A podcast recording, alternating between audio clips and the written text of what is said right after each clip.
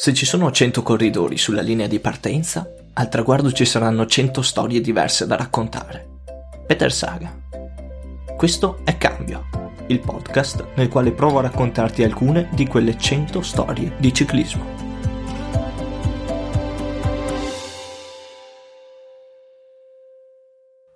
Sto per raccontarti la storia di uno dei primi fenomeni del ciclismo, si tratta di un personaggio che non conoscevo fino a quando non ho letto il libro Ciclismo Storie segrete di Beppe Conti.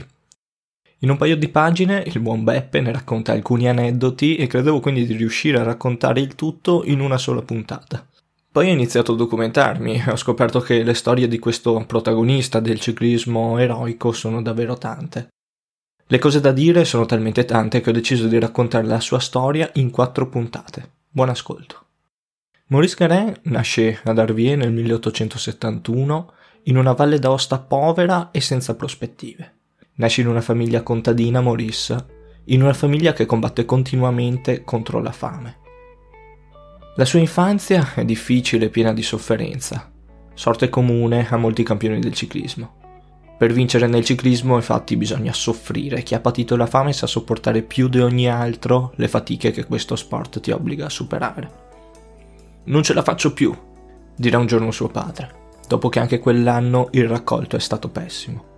Maurice ha 14 anni e sta per affrontare la sofferenza più grande.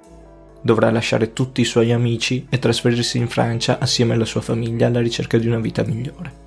I Garen emigrano nel nord della Francia, a Maubeuge.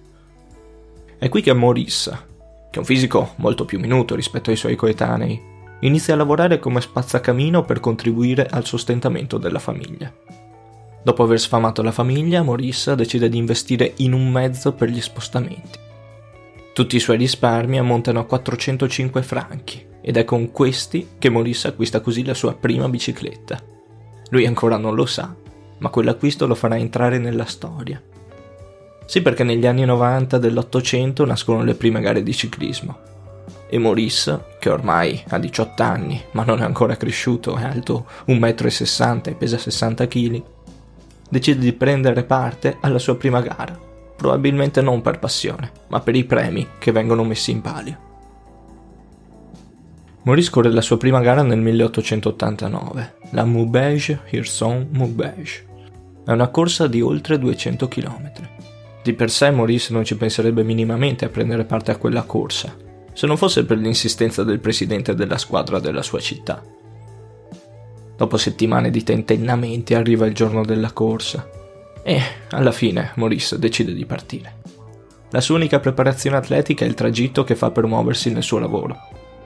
La bici gli serve per muoversi da un camino a un altro praticamente.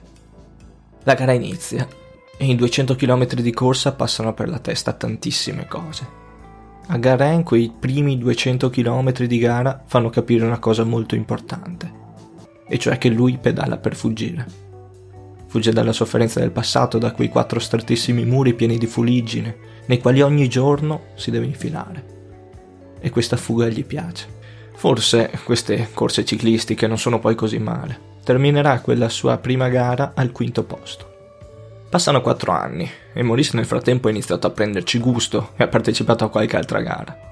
Questa gara è partita da Namur, oggi tempio del ciclocross, e Garen ha già superato Dinan, cittadina fiamminga che segna la metà di questa corsa di 102 km. La temperatura è mite e qualche nuvola copre il sole che in altre gare gli ha dato molto fastidio. Maurice capisce subito di star bene e per evitare di essere beffato come nelle ultime apparizioni decide di partire subito all'attacco del resto, oltre al tempo mite e alle gambe che girano, sta pedalando sulla sua nuova bici che pesa soli 16 kg. L'ha acquistata un mese prima spendendo 850 franchi. Oggi sarebbero circa 3500 euro. E così il piccolo spazzacamino sta prendendo il largo e si sta avviando a vincere per la sua prima volta. Ma 10 km dopo Dinah una foratura lo sorprende. Grain procede per altri 3 km con la ruota bucata si rende conto che sta perdendo tutto il vantaggio.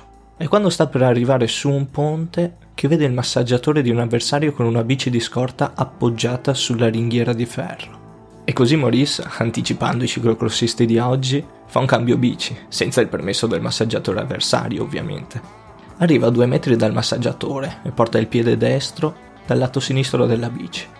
Plana così fino a pochi centimetri da lui. Scende dalla bici, la posa sul ponte, prende la bici dell'avversario e riparte 5 secondi.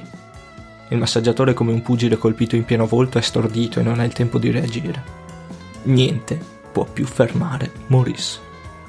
Arriva a Givet, cittadina dove è posto il traguardo, da solo. Il secondo arriverà 10 minuti dopo.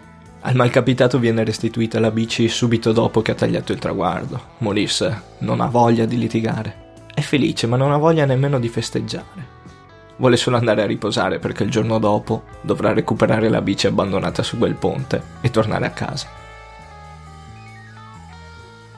Nella prossima puntata di Cambio continuerò a raccontarvi le gesta di questo personaggio leggendario.